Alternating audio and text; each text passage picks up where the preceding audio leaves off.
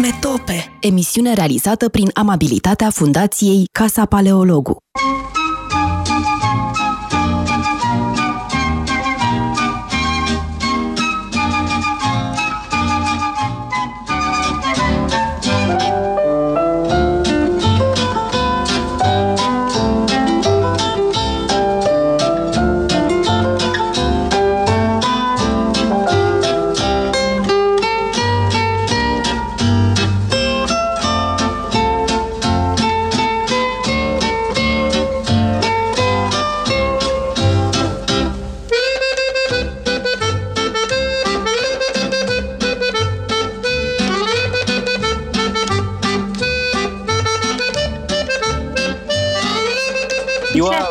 Bună ziua, bine ne-am uh, regăsit uh, la emisiunea Metope în acest format uh, adaptat epidemiei.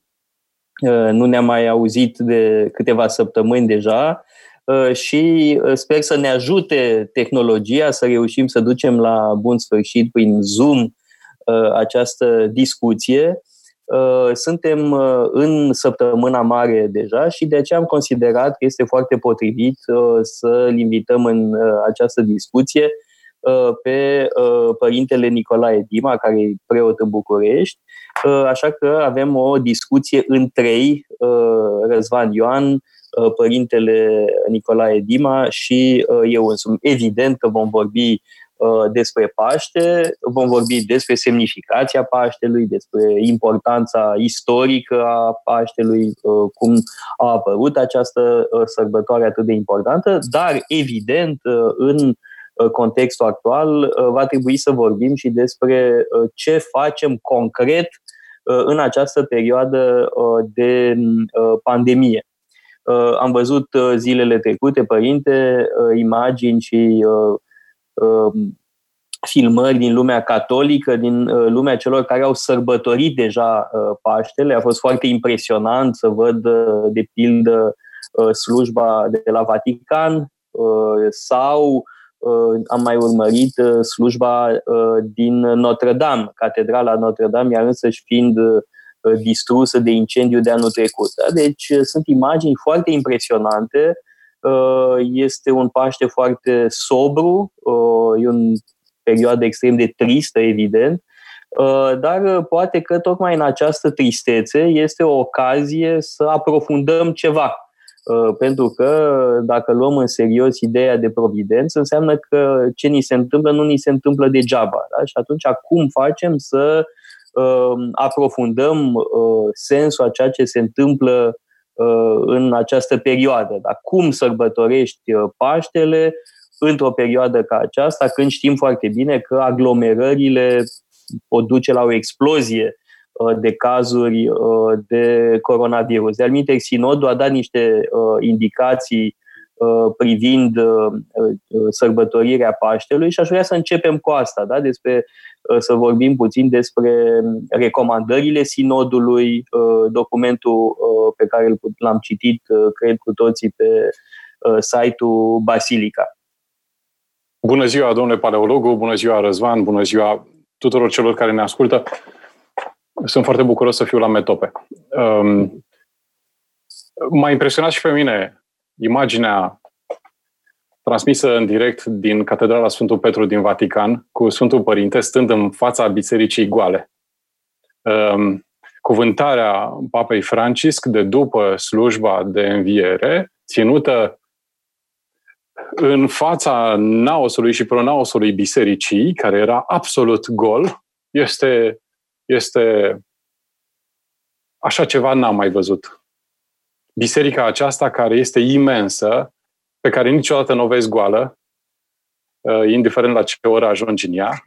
Eu am fost vrednic părinte și am fost cu cursanții noștri la șapte dimineața când se deschide, oh. dar recunosc că nici atunci n-am uh, fost chiar singuri. Uh, niște da. chinezi ne-au luat-o înainte.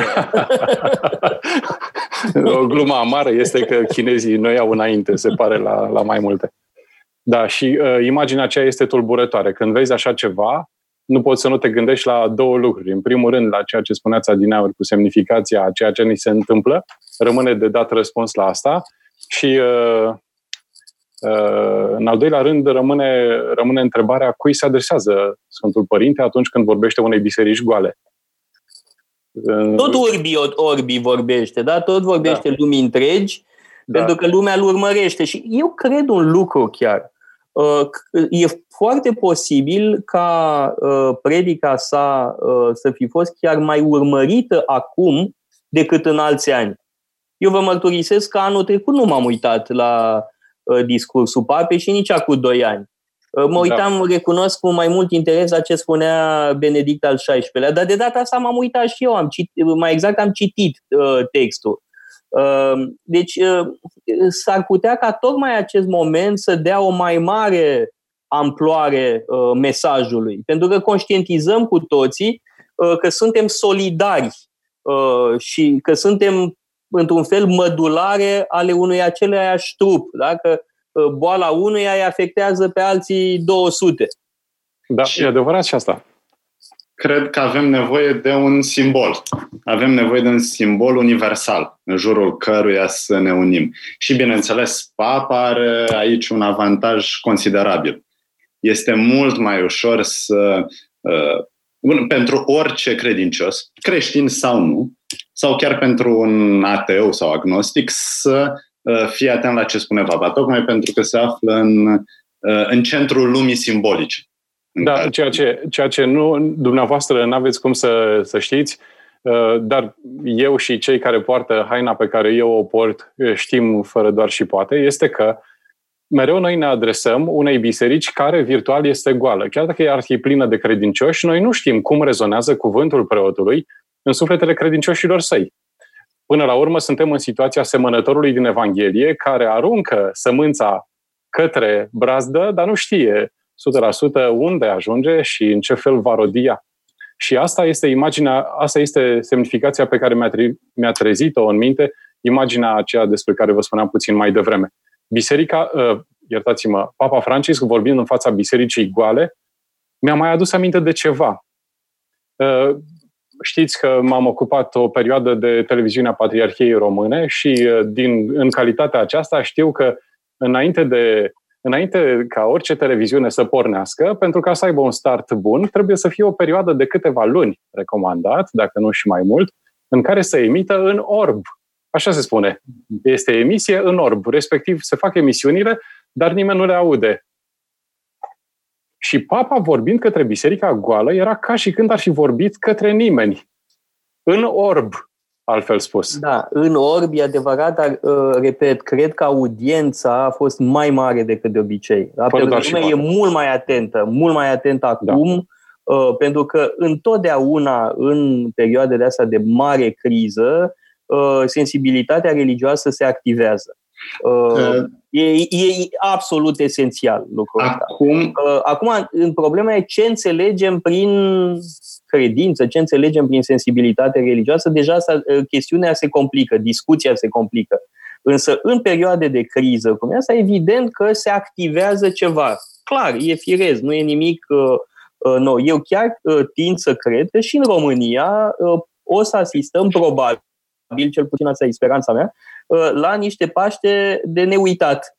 Uh, dar cred că se va întâmpla. Și nu pentru că nu poate lumea să meargă la biserică, ci pentru că probabil uh, foarte multă lume, chiar și cei care de obicei nu merg la biserică, se vor simți atrași sau vor fi sensibili la mesajul de speranță pe care îl reprezintă învierea.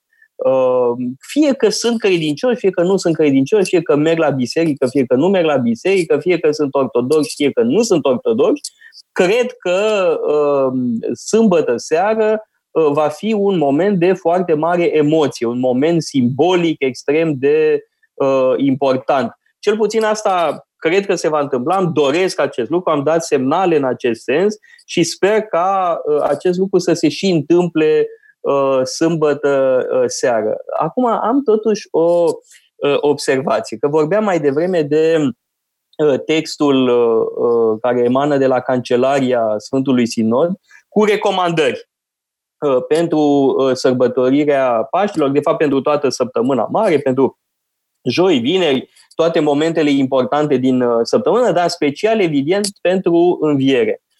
Și scrie acolo în documentul sinodului că se recomandă să nu deranjăm vecinii. Ăsta e singurul aspect cu care nu sunt deloc de acord. Deci, de acord cu tot ce spune patriarhul, cu această excepție. Eu vă spun drept, nu am de gând să îmi menajez vecinii. Voi face tămbălău, voi, voi face tapaj nocturn, ca să spun așa, pentru că e un moment extrem de important și ce contează că facem puțin tapaj nocturn între ghilimele timp de un sfert de oră, da? Uh, cât să cântăm că Hristos a înviat, să uh, se audă că Hristos a înviat și chiar sper să se audă clopotele în toată România. Adică am, am exprimat această dorință ca uh, țara întreagă să devină o imensă biserică.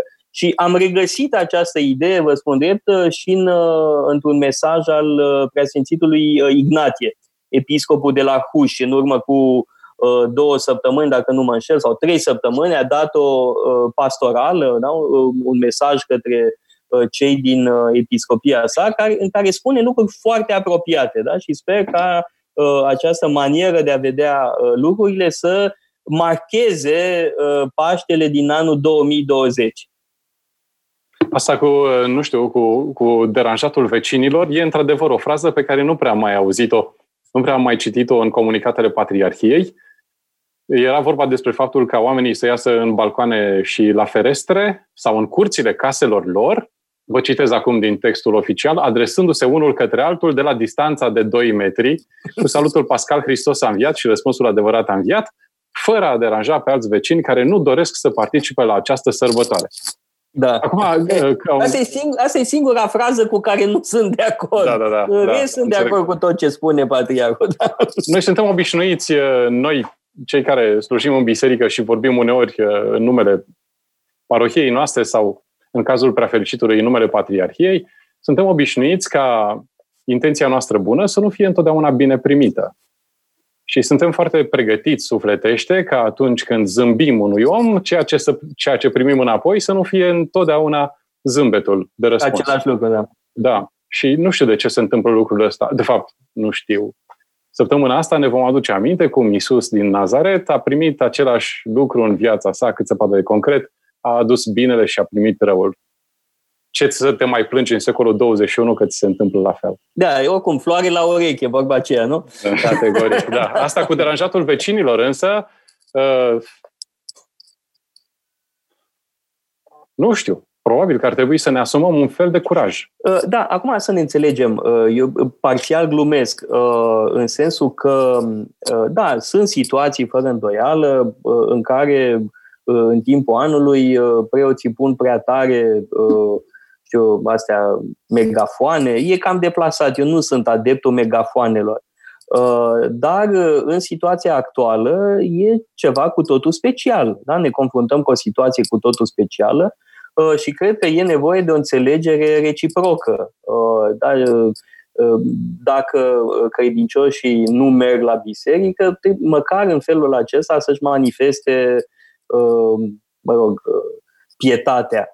Și mhm. cum vă spuneam mai devreme, sunt convins că și alți oameni care nu merg la biserică, oameni care chiar nu sunt creștini ortodoxi, nu sunt practicanți, vor vedea în acest moment uh, un gest de uh, solidaritate, de grijă a unuia față de celălalt. Um, e important, cred eu, uh, ca acest lucru să se întâmple. Da, numai că eu mă fac griji pentru altceva și anume, bineînțeles, în perioada asta de pandemie, de Uh, suferință, bineînțeles, mulți oameni se vor îndrepta către credință, au nevoie de un sprijin pentru așa ceva. Dar uh, solul pe care se va construi această tendință este unul dominat de frică. Să fim sinceri. Frica va fi de multe ori emoția principală, emoția care ne conduce. Și atunci, uh, ce se va întâmpla după ce se vor liniști lucrurile? Că se vor liniști la un moment dat. nu o să o ținem așa la nesfârșit măcar o să ne obișnuim. Dar, bineînțeles, lucrurile vor merge din ce în ce mai bine. Și atunci, ce se va întâmpla? Vom reveni la situația de înainte? Așa cum a spus uh, părintele cu pilda semănătorului. Uh, sămânța uneori ajunge pe sol bun, alteori ajunge pe sol care pare bun, dar nu dă roade. Crește repede și crește repede, dar se ofilește la fel de repede. Și da. interesant acolo, în acea pildă, sămânța care nu crește uh, așa cum ar trebui, este sămânța care ajunge pe piatră. Bineînțeles, aici ne gândim la semnificația numelui lui Petru, piatră. E, deci, până și pe primul apostol, pe cel mai important apostol, îl pândește pericolul ăsta. Nu? Al uh, unei forme de superficialitate. E, să știți că sunt un mare, eu sunt un mare admirator al lui Petru. În cealaltă ipostază care, care îl consacră pe el drept un om extraordinar de curajos, dar supus îndoielii, respectiv episodul în care este invitat de Isus în puterea nopții să calce pe apă și să-i vină în întâmpinare în condițiile în care era și furtună. Și nu mă impresionează deloc faptul că Petru se scufundă după câteva secunde, dar mă impresionează grozav de mult cele câteva secunde în care Petru merge totuși pe apă. Acolo este, după mine, ceea ce trebuie uh, păstrat în memorie. Pentru că ne arată capacitatea uluitoare a ființei umane de a face lucruri pe care nu le credea posibile în alte condiții. Că după aceea se scufundă, suntem slabi, de mult am vrea să, oricât am vrea să pozăm în, în musculoși spiritual, vine un moment al, al îndoierii. Mi-aduc aminte și de, pentru că zilele trecute am vorbit despre Maria Egipteanca în biserică, mi-aduc aminte cum îi povestește ea lui Zosima despre ce a pătimit ea în pustie și spune că suferințele pe care le-a avut în primii ani, primii însemnând primii 17 ani, au însemnat o durere fizică, deci nu era acolo ceva simbolic, ceva uh, metafizic, era durere fizică cu tremurător de, de chinuitoare. Și, cum să vă spun, cu asta, cu asta nu mai este de joacă. Da, poate că n-ar fi rău și pentru cei care ne ascultă să explicităm puțin aceste recomandări da. uh, ale sinodului, că e vorba de chestiuni practice, concrete. Uh, spuneți-ne uh, detalii, da? lucruri care da, să da. aibă o relevanță concretă. Absolut. Cu specificația că acum câteva minute, acum o jumătate de oră, ministrul de interne a anunțat că va face niște anunțuri în care vor schimba câte ceva dar nu ne-a zis mai mult. A spus că este rezultatul unei discuții cu patriarhia, dar nu ne-a spus mai mult. Era în legătură cu sărbătorirea uh, sărbătorii pascale.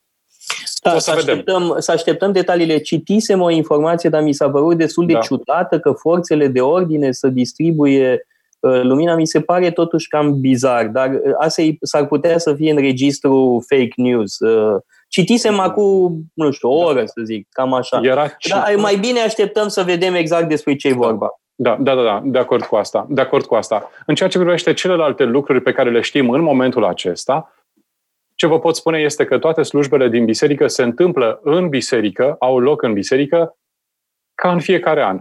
Doar că ușile bisericii sunt încuiate. Și nu participă nimeni la slujbă decât preoții, diaconii paraclisierul și cântărețul. Aceștia sunt toți cei care sunt în biserică. În rest, în rest biserica este absolut goală. Uh, în timpul acesta, oamenii au nevoie de spovedanie și de împărtășire.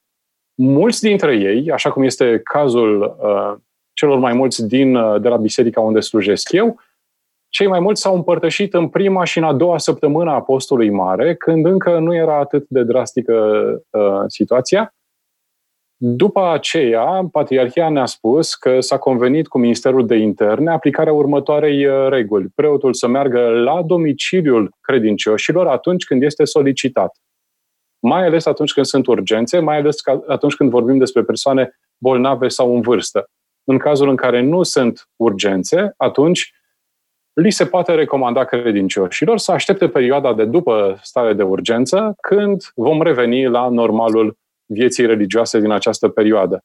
Da, pentru că nu fost... pierde lumea, nu pierde lumea dacă cineva de vârsta noastră, în fine, 30 de ani, 40 de ani, nu se împărtășește acum, neapărat, pierde lumea. E absurd. Într-adevăr, când ai persoane mai în vârstă, persoane bolnave sau lucruri de genul ăsta, e evident o preocupare da. uh, de preot, e normal să ai asemenea preocupare. Da? Deci trebuie totuși făcută uh, o distinție și eu cred că e și o chestiune de. Uh, aici nu e vorba doar de respectat regulile. Este vorba și de uh, duh, dacă spune uh, Pavel, nu-i așa? Uh, litera ucide, spiritul de viață. E vorba și de spirit creștin, pentru că totuși fundamentul eticii creștine este grija față de celălalt. Ori să pui mai presus grijania decât grija, nu e în regulă. Adică să, ă, ă, din egoism spiritual, domne, vreau eu să mă împărtășesc, e dreptul meu, fac ce vreau. Este o gravă rătăcire din punct de vedere spiritual. Adică una este chestiunea legală, da, de respectarea unor reguli uh, care au fost decise de guvern. Asta e una, dar nu, e, nu este doar un aspect. Aspectul cel mai important e celălalt. Grija pentru celălalt, grija pentru aproape. Uh, pentru că nu pot să pun mai presus de viața altora sau de sănătatea altora uh, dorința mea egoistă în fond, neapărat acum, acum, nu mai târziu, acum neapărat să mă împărtășesc. Este ceva nu e în regulă cu tipul ăsta de abordare. E, da, un fel de formă fără fond. Când punem regulile sau ritualurile peste mesaj, peste conținut. Eu așa cred că putem să vedem lucrurile. Când urmarea unui, când urmarea unui calendar strict este mai important decât mai importantă decât practica și decât întoarcerea către noi înșine. Pentru că acesta este un moment excelent să medităm la noi înșine.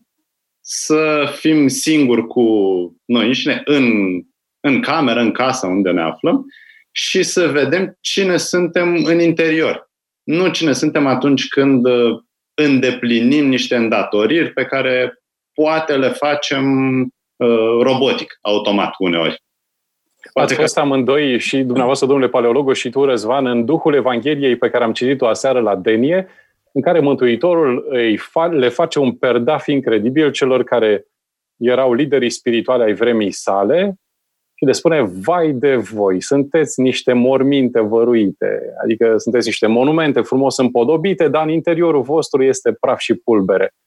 Pentru că vă, vă îngrijiți mult de exterior, dar nu aveți grijă la conținut. Um, vedeți, totuși, trebuie să, trebuie să adaug ceva în dialogul nostru, și anume că viața bisericii este Euharistia, adică împărtășirea. Evident. Și dacă aceea este centrul vieții noastre, atunci, da, veți găsi în biserică oameni care să-și dea viața, viața lor, de preferat, nu pe altora, uh, pentru, pentru asta, pentru împărtășire ei vor spune întotdeauna ceea ce vă spun și eu, pentru că și eu cred cu tărie în asta, că împărtășania, trupul și sângele Domnului, este vindecătoare și nu altfel. Sigur că, sigur că trebuie avute în vedere mai multe lucruri decât doar asta. Și atunci, și, și anume, atunci când vrei să ai grijă de sufletul tău, trebuie mai întâi să te gândești la sufletul vecinului tău, așa cum spuneați amândoi puțin mai devreme. Asta este în neregulă. Ne, ne înghesuim în biserică pentru ca să, ne, ca să ne împărtășim. Bine, nu ne mai înghesuim în perioada asta, că nu e nimeni doar așa cum v-am spus. Dar înainte de a, de a se da regula asta, ă, cam așa se întâmplau lucrurile. Venim cu toții în biserică ca să ne mântuim individual, în dauna vecinătății noastre foarte, foarte apropiate cu, cu celălalt, cu aproapele nostru pe care îl punem în pericol. Acum, cred că ar trebui să adăugăm uh, un lucru, că în uh, Biserica Ortodoxă Română, atenție, în România, uh, uh, nu prea e urmată practica împărtășaniei frecvente.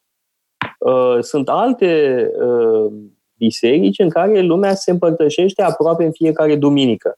Uh, de-al minte, ăsta era obiceiul în primele secole.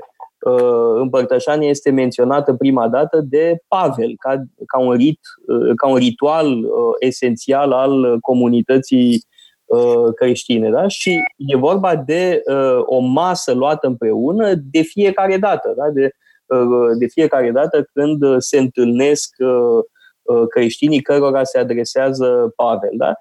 Ori, în timp, din vari motive, care țin de istoria bisericilor ortodoxe, s-a ajuns la o formulă în care ortodoxii se împărtășesc cam mă, maximum de patru ori pe an. Uh, cel mai adesea mai puțin de atâta sau deloc. Da? Și atunci când iese preotul cu potirul și spune uh, uh, apropiați-vă, nimeni nu se apropie, da? nimeni nu vine da? și se împărtășește doar preotul.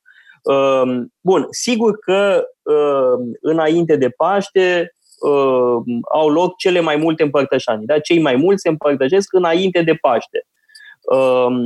Asta este, ăsta e obiceiul care s-a instaurat.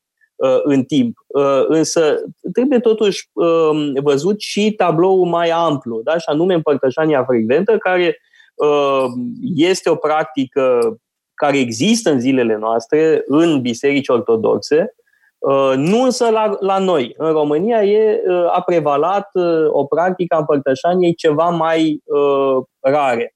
Uh, bun. Uh, în, și aveți perfectă dreptate, părinte, evident, uh, este centrul, uh, centrul eclesiei. Da? Eclesia înseamnă această masă împreună.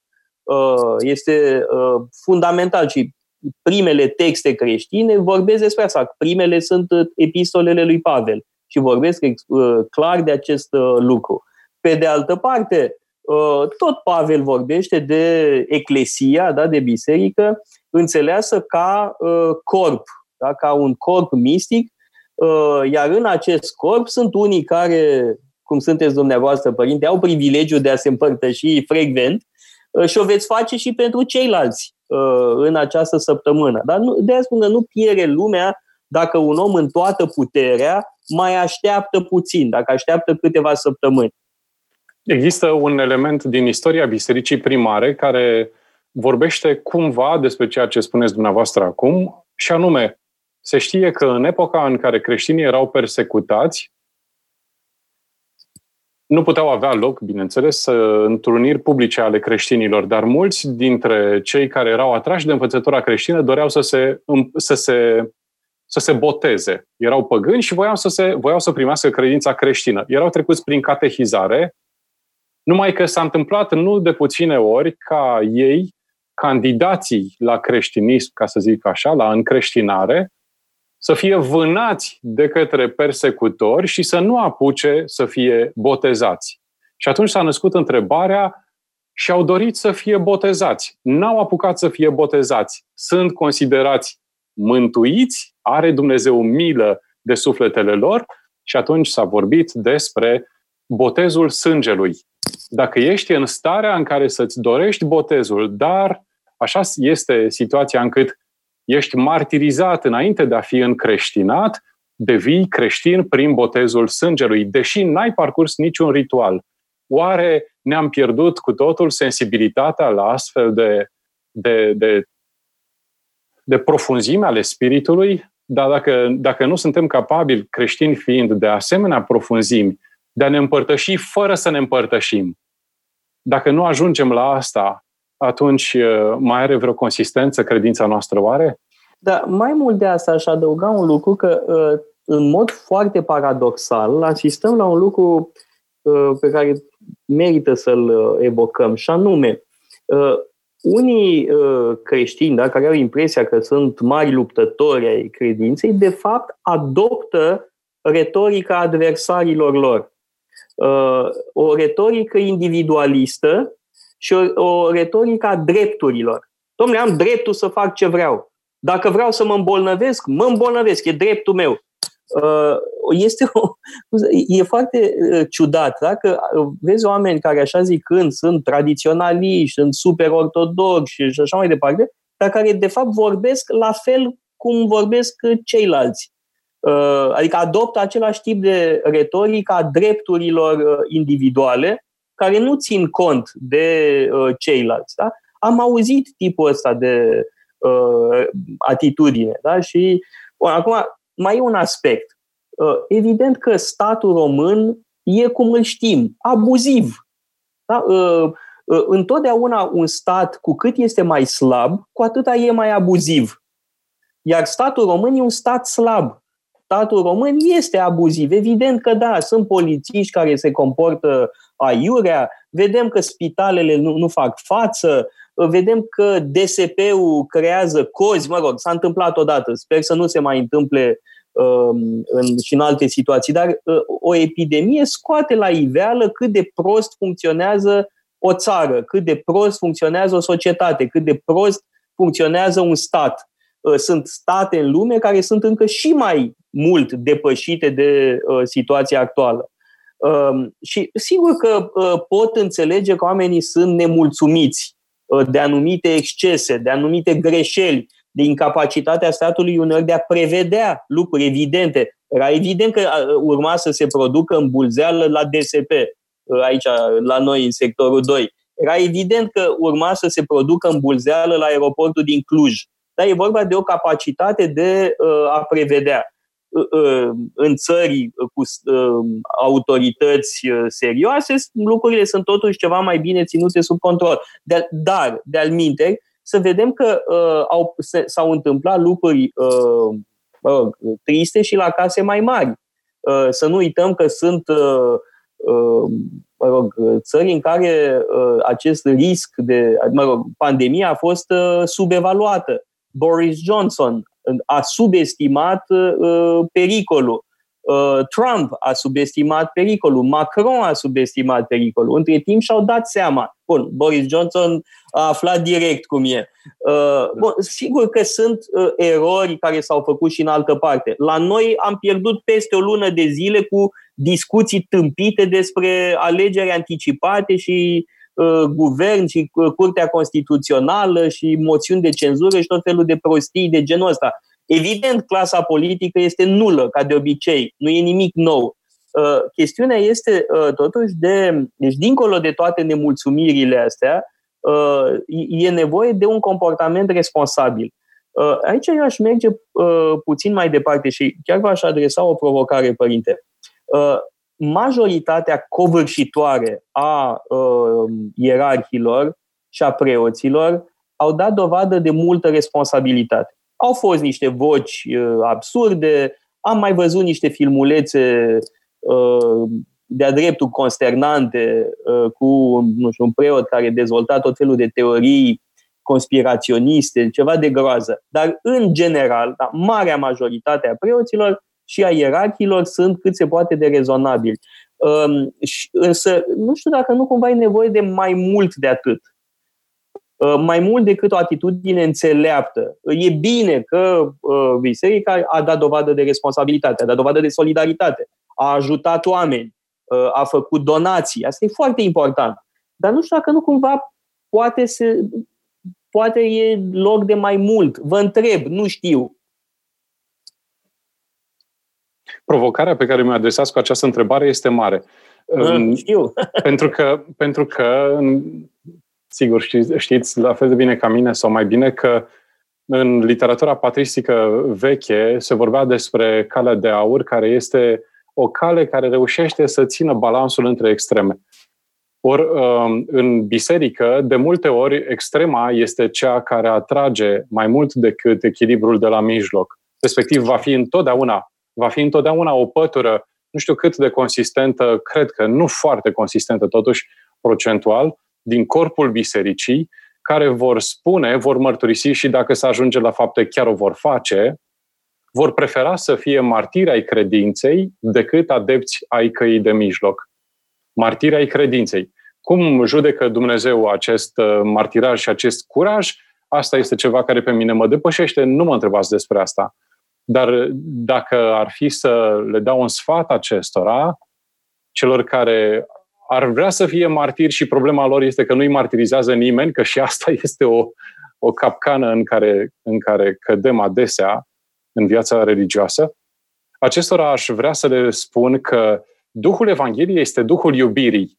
În momentul în care adoptăm orice fel de atitudine publică care, care iese din logica, logica, da, din logica, din limbajul și din acțiuni, tipul de acțiune al iubirii lui Hristos, este discutabil. Nu l-am văzut niciodată pe Hristos cu piatra în mână. Nu l-am uh, văzut. Da, da, e polemic. Uh, Isus polemic? este polemic. este foarte polemic, mai cu seamă în uh, Evanghelia lui Ioan, uh, bă, da. combate bine, dar și în celelalte. Vai vouă, da. uh, fariseilor, da, da, da. e destul da, de contundent. Da, doar și mai e ceva, a pus mâna pe bici. A pus mâna pe bici, da. da. și zilele trecute a căutat smochine într-un smochin și nu era vremea roadelor și totuși a blestemat smochinul. Da. Arătându-ne că există o vreme a evaluării de care trebuie să fim conștienți. Dar asta este, asta este alt subiect. Ce mă impresionează pe, pe mine întotdeauna este Isus în grădina arhiereului atunci când este pălmuit de către un soldat și Mântuitorul, deși până atunci a fost smerit și uh, a acceptat ceea ce îi se întâmplă pentru că el nu este o victimă, ci este cineva care se jertfește, totuși atunci când este, este lovit de către soldatul roman, îl privește în față și spune ți-am făcut vreun rău? Dacă ți-am făcut un rău, dovedește-mi și dacă nu ți-am făcut un rău, de ce mă lovești? Asta mi-a plăcut foarte mult întotdeauna la Isus, care nu mai este acolo cineva, un blajin neputincios care acceptă tot ceea ce îi se întâmplă. Are demnitate. Nu este un neputincios. El își asumă voluntar situația în care se găsește el. Dar, dar în rest, Isus este iubitor. Și dacă suntem, dacă avem Duhul lui Ilie și Duhul lui Ioan Botezătorul și nu avem Duhul lui Isus, mie mi se pare că asta este o problemă. Uh, dar sunt în biserică, iarăși vă spun lucrul ăsta, accentuez asta, există o pătură subțire din corpul bisericii care, vor adopta, care va adopta această retorică a lui Ilie. Ce vreau să spun prin asta? Uh, nu, nu, stați puțin. Da? Ilie e foarte, uh, foarte bun, adică retorica lui Ilie e bună. Problema aici că avem de a face cu niște bazaconii, părinte. E incredibil ce bazaconii poate să circule.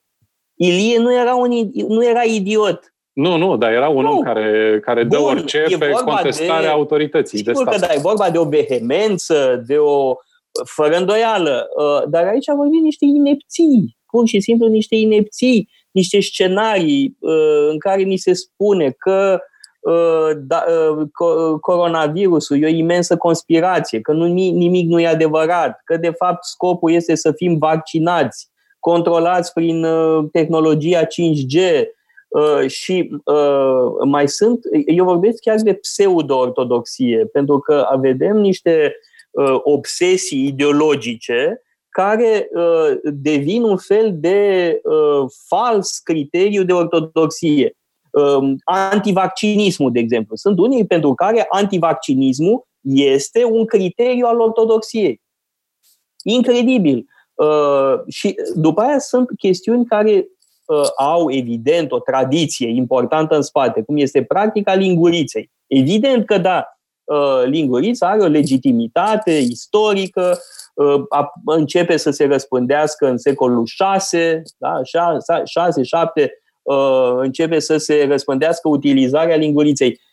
Foarte bine, n-am nimic împotrivă. Problema e că e aberant să reduci ortodoxia la linguriță. Ortodoxia nu stă în linguriță. A avut un... Sigur că eu nu pledez pentru anarhie, Uh, genul ăsta de chestiuni care țin de uh, practică trebuie uh, decise cumva în consens.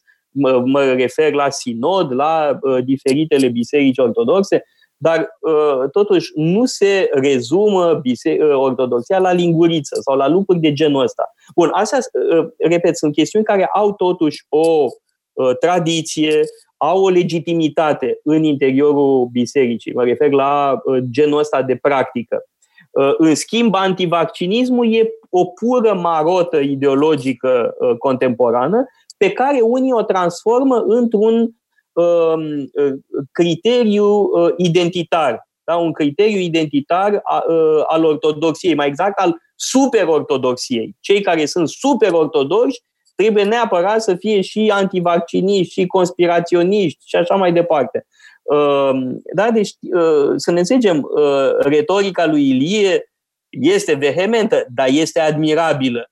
Uh, aici vorbim niște baliverde, niște prostii, e lipsă de discernământ și nu are niciun fel de interes. Adică Ilie va continua să ne inspire de acum încolo, pe când aceste baliverne vor continua să rătăcească minți, din păcate.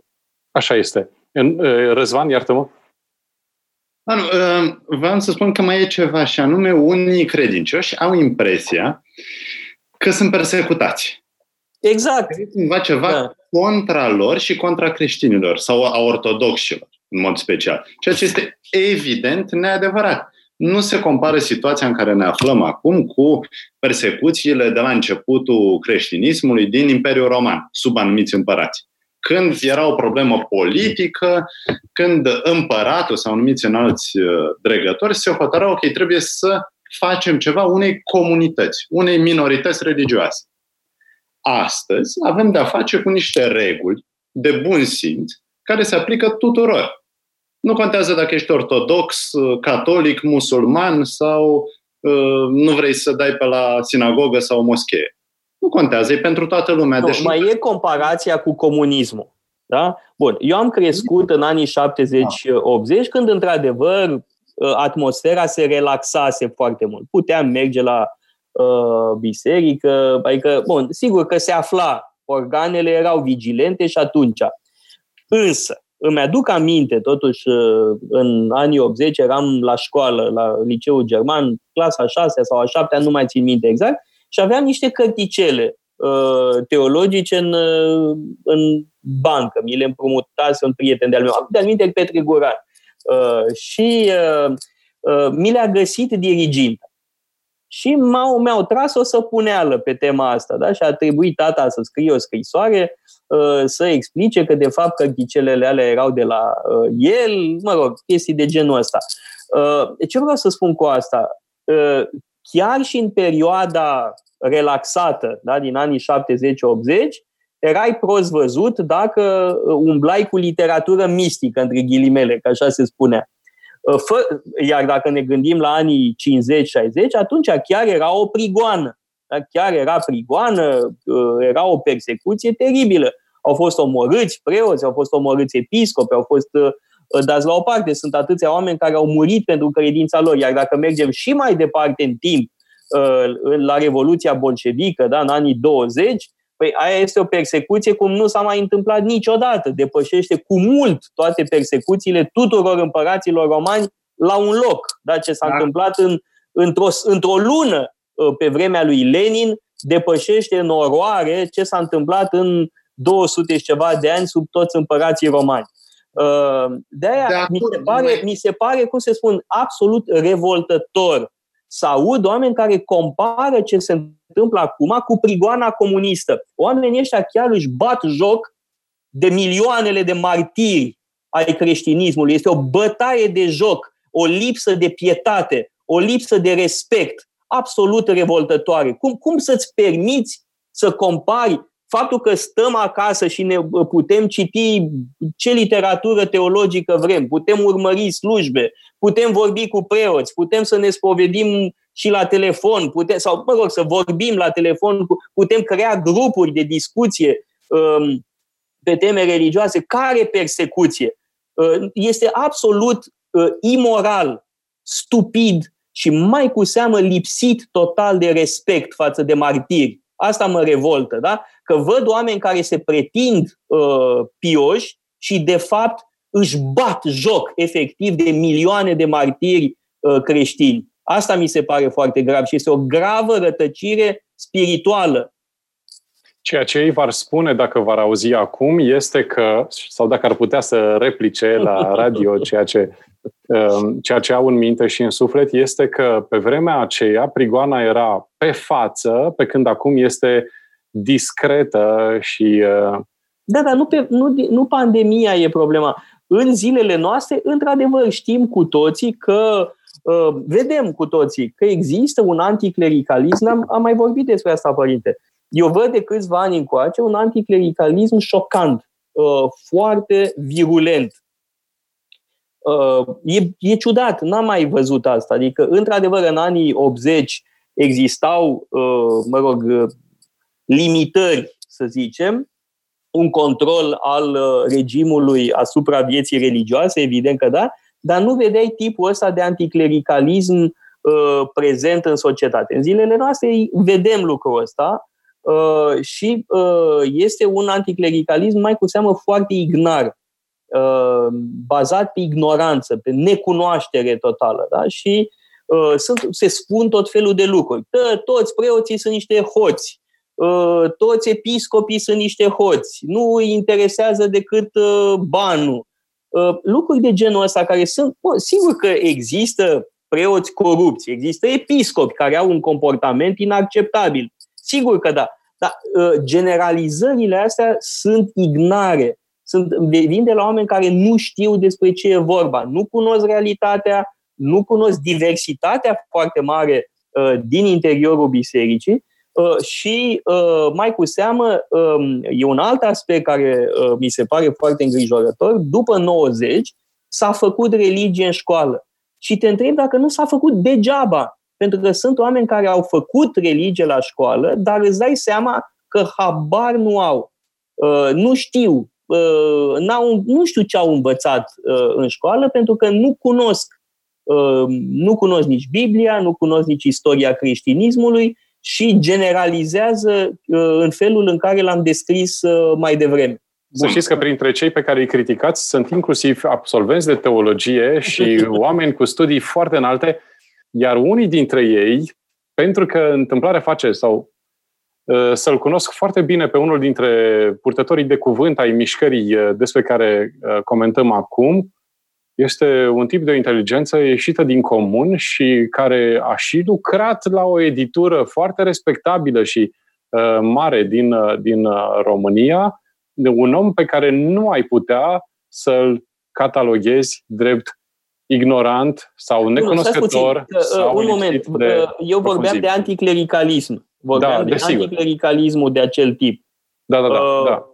Da, bun, acum mai e un lucru. În, uh, acum mutăm discuția către cei care uh, susțin uh, deschiderea imediată a bisericilor de înviere și așa mai departe. Uh, aici trebuie făcute niște distinții, că nu e un bloc, nu e un monolit, nici tabăra asta. Uh, sunt uh, unii oameni care, într-adevăr, sunt complet rătăciți mental. Da? Sunt ce am descris mai devreme.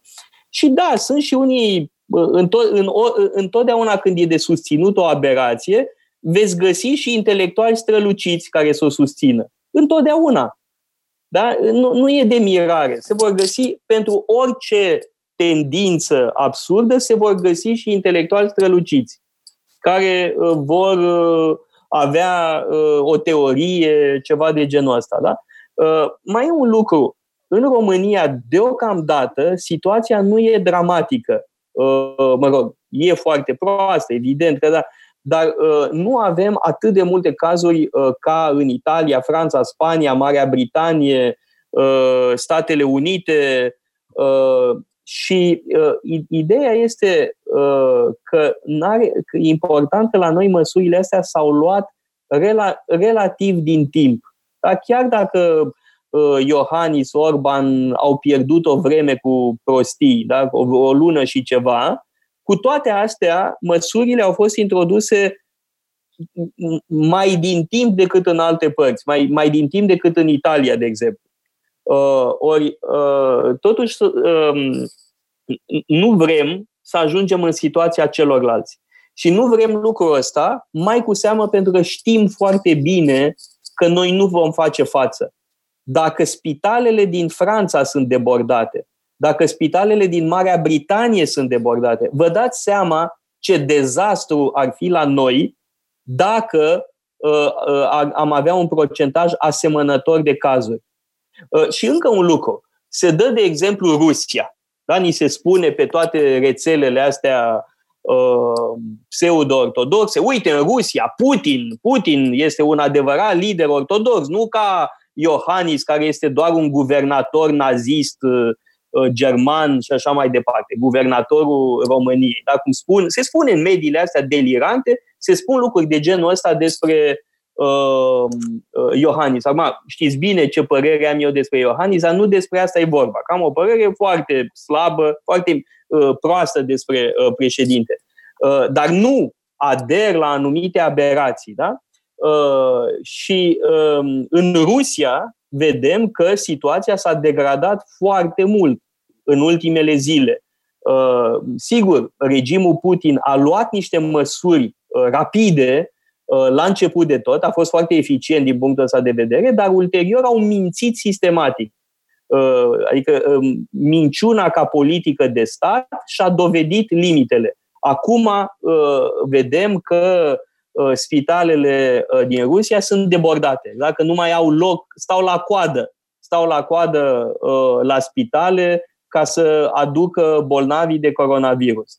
Uh, și de aia vă spun, se pare absolut uh, aberant să ni se dea de exemplu Rusia.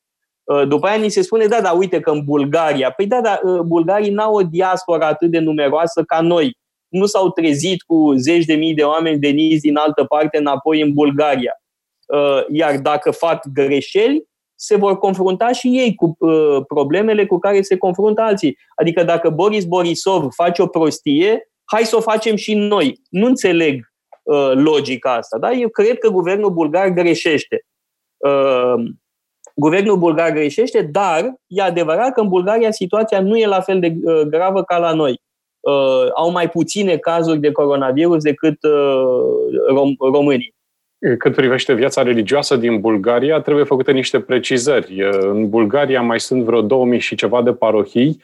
Viața religioasă Așa e nu e, nu e strălucită, nu e foarte dinamică. Sunt uh, doar 1500 de preoți, conform datelor pe care eu le-am putut găsi pe internet, că m-am interesat un pic despre subiectul ăsta. Și ca atare nu se compară cu cei 15.000 de, de preoți uh, ortodoxi din România care coagulează în jurul lor comunități, știm, milioane vibrante, mai ales, la, mai ales la marile sărbători. În ceea ce privește Rusia, citeam o știre zilele trecute că citeam o știre că zilele trecute în Rusia s-a dat totuși o regulă cum că nu este permisă adunarea în biserici a, unei, a unor mulțimi ah. semnificative. Uh, în contextul pascal s-a dat această, această regulă și s-a subliniat că slujba de Paști trebuie ținută afară, nu în interiorul bisericilor. Uh-huh. Și... Pe de altă parte, și în Rusia, uh, practica religioasă e mult mai scăzută decât la noi, uh, ca procentaj. Uh, pentru că acolo comunismul a stat la putere timp de peste 70 de ani și sigur că descreștinarea e mai, mai puternică decât în România. Dar săptămânile trecute a murit un, un mitropolit sârb Uh, de coronavirus, după infectarea cu coronavirus și asta, cum să vă spun, ne cam dă de gândit, în sensul că noi, preoții, uh, nu suntem apărați de haina pe care o purtăm și ar trebui să ne spălăm mai da, des. Da, mai vreau să uh, evoc un lucru, părinte. Dumneavoastră sunt, sunteți, de fapt, una dintre profesiile cele mai expuse. Mă auziți? Da, da, vă aud. Așa. Vă aud. Uh, da, sunteți una dintre uh, profesiile cele mai expuse. Evident, cadrele medicale sunt pe primul loc, apoi forțele de ordine și după aia cred că dumneavoastră sunteți printre cei mai expuși. Poate mai sunt curierii, mai sunt unele meserii, dar uh, clerul e expus pentru că uh, un preot totuși trebuie să intre în contact uh, cu oamenii, da. chiar așa, cu mare băgare de seamă, Uh, cu mare grijă, dar totuși sunteți mai expuși. Și în plus de asta, uh, e un lucru pe care aș vrea totuși să-l uh, evocăm, că sunt unii care scriu a, păi popilor nu le pasă decât de bani. E o mare mizerie asemenea formulare, dar mai e un lucru. Sigur, preoții primesc un sprijin salarial, dar foarte mulți nu primesc un sprijin salarial, ci pentru unii este efectiv foarte dificil, extrem de dificil. Da? Sunt pe, uh, uh, poate nu e cazul dumneavoastră sau nu e cazul uh, multor preoți uh, uh, care au beneficiază de sprijin salarial, dar sunt alții care n-au nimic în momentul de față sau foarte puțin. Și mi se pare uh, inacceptabil să-ți bați joc de niște oameni care sunt într-adevăr într-o uh, mare uh, nevoie uh, materială. Uh, de aia uh, am și vorbit cu dumneavoastră, părinte, despre um, scrisoarea lui Teofan, uh, mitropolitul Moldovei, către preoți. Și a fost un gest foarte frumos de solidaritate și de înțelegere. Da, este adevărat. M-a impresionat scrisoarea respectivă pentru că a fost adresată chiar la începutul crizei, când uh, chiar mi se pare că în chiar primele două, trei zile după ce s-a anunțat că bisericile vor rămâne închise, deși e perioada aceasta a postului mare în care și uh, mitropolitul vorbea acolo despre, se adresa preoților într-o manieră cât se poate de familiară și le spunea că da, este dureros să apelăm la astfel de, de formule de a ne proteja, însă avem datoria să facem asta și pentru că autoritățile ne cer, și pentru că în biserică vin mai mult bătrâni, da. dar asta a fost partea care mi-a plăcut cel mai mult uh, și pentru că preotul are și el familie și suntem cu toții oameni și nu putem să pretindem de la Dumnezeu să ne protejeze în mod miraculos și trebuie să avem și noi grijă de copiii noștri și de, și de familia noastră. Da, vreau Asta să vă întreb ceva. Uh, chiar nu, nu știu uh, cum stau lucrurile. Uh, uite, noi la Fundația Paleologo, în afară de mine, toată lumea e în șomaj tehnic. Da? Pentru că veniturile, evident, s-au diminuat drastic. Da? Mult peste acei 25% prevăzuți de uh, guvern. Uh, întrebare, cum uh, faceți în biserică? Pentru că, efectiv, vorbim de un personal uh, important, uh, din care o parte rămân fără nimic. Da? Sau uh, cum, cum vă descurcați concret? Nu mă refer la dumneavoastră personal, ci la uh, Claire. Da. Um, în biserică sunt angajați clericali și angajați neclericali. Angajații neclericali, vă puteți imagina, sunt cel care vinde lumânările, cel care ne ajută cu, uh, cu uh, accesoriile în Sfântul Altar, paracliserul, sau uh, asistentul social de pe lângă parohie sau de pe lângă protopopiat. Și uh, aceștia nu sunt în, în perioada aceasta, aproape că au rămas fără, fără treabă, pentru că nu mai vine nimeni să cumpere lumânări de la biserică, și asistentul social, e adevărat, își face, își face meseria și încă este foarte solicitat în această perioadă, deci pe el nu putem să-l rugăm să-și ia concediu de odihnă, dar ceilalți angajați care, care, pot, care sunt dispensabili de la parohii, ni s-a recomandat uh, nouă preoților să stăm de vorbă cu ei și să găsim formule de atenuare a, a șocului. Respectiv, sunt, sunt niște variante, respectiv uh, se poate lua concediu de odihnă, se poate lua concediu fără plată, se poate intra și în șomaj tehnic, um, dar asta nu se aplică totuși preoților și diaconilor. E nevoie de noi, adică e nevoie ca noi să venim la biserică și să ne rugăm, să stăm în biserică. Nu facem asta pentru că suntem plătiți de stat sau pentru că suntem, avem un contract. Asta e vocația, evident, da. Asta e vocația noastră și dacă noi am intrat, dacă am uzat de formula șomajului tehnic, atunci am fi form, forțați să rămânem acasă la noi în timp ce da, evident. se face slujba și aici ar, ar interveni o contradicție în termeni. Sigur că da. Da. Aș vrea să revenim un pic la uh, problema anticlericalismului. Pentru că ați uh, menționat amândoi pe bună dreptate, numai că Aceeași problemă o avem când vine vorba de orice categorie profesională. Astăzi vedem foarte bine în cazul medicilor. Nu, da, fost, e consternant. Au consternant. fost medici care, bineînțeles, nu, poate n-au făcut ceea ce ne-am fi dorit să facă și imediat au venit voci și tot felul de influencer în spațiu public care spune ia uite, huo medici, ia uite ce nenorociți sunt, ce hoți sunt și așa mai departe. Ceea ce este evident injust. La fel se întâmplă și cu profesorii. Deci anticlericalismul ăsta vine din, odată din pornirea unora de a, uh, de a formula judecăți generale și din plăcerea unora de a critica. Cum ai ocazia de a da la joale cuiva, cum o faci? Da, e, e adevărat, Răzvan. Evident că da, uh, ai perfectă dreptate. Dar în cazul anticlericalismului mai e ceva e ceva în plus. Adică e ce spui tu, într-adevăr, genul ăsta de generalizări tâmpite, da? ca și în privința altor profesii, dar aici mai e ceva. E vorba și de o pornire împotriva religiei, e vorba de tot felul de prejudecăți care nu mai au legătură doar cu uh, tagma respectivă, ci are de a face cu o idee, cu o viziune despre lume și așa mai departe. Da? Uh, e mult mai uh, radical. Dar e, e interesant pentru că România nu era o țară marcată de anticlericalism. cum a fost Franța, da? și Franța e în continuare marcată de anticlericalism, acum mai puțin. Da, în secolul XIX, la începutul secolului 20, exista un anticlericalism uh, puternic. Uh, sau în alte țări în care uh, prezența bisericii, în special a bisericii catolice, fusese destul de uh, opresivă. Da? În, în Spania, de altfel, cum începe războiul civil din Spania? Uh, prin violențe împotriva uh, clerului. Da? În anii 35-36, violențe împotriva uh, clerului, a, a unor preoți, a unor călugări, călugărițe și așa mai departe. În România nu prea aveam genul ăsta de atitudine. Sigur, existase un anticlericalism comunist foarte virulent, foarte dur, dar se părea că România nu e prea atinsă de asta. Ei bine, în ultimii ani uh, s-a activat o fibră anticlericală. Acum, să ne înțelegem, uh, uh, biserica poate fi criticată și trebuie să fie criticată. Da?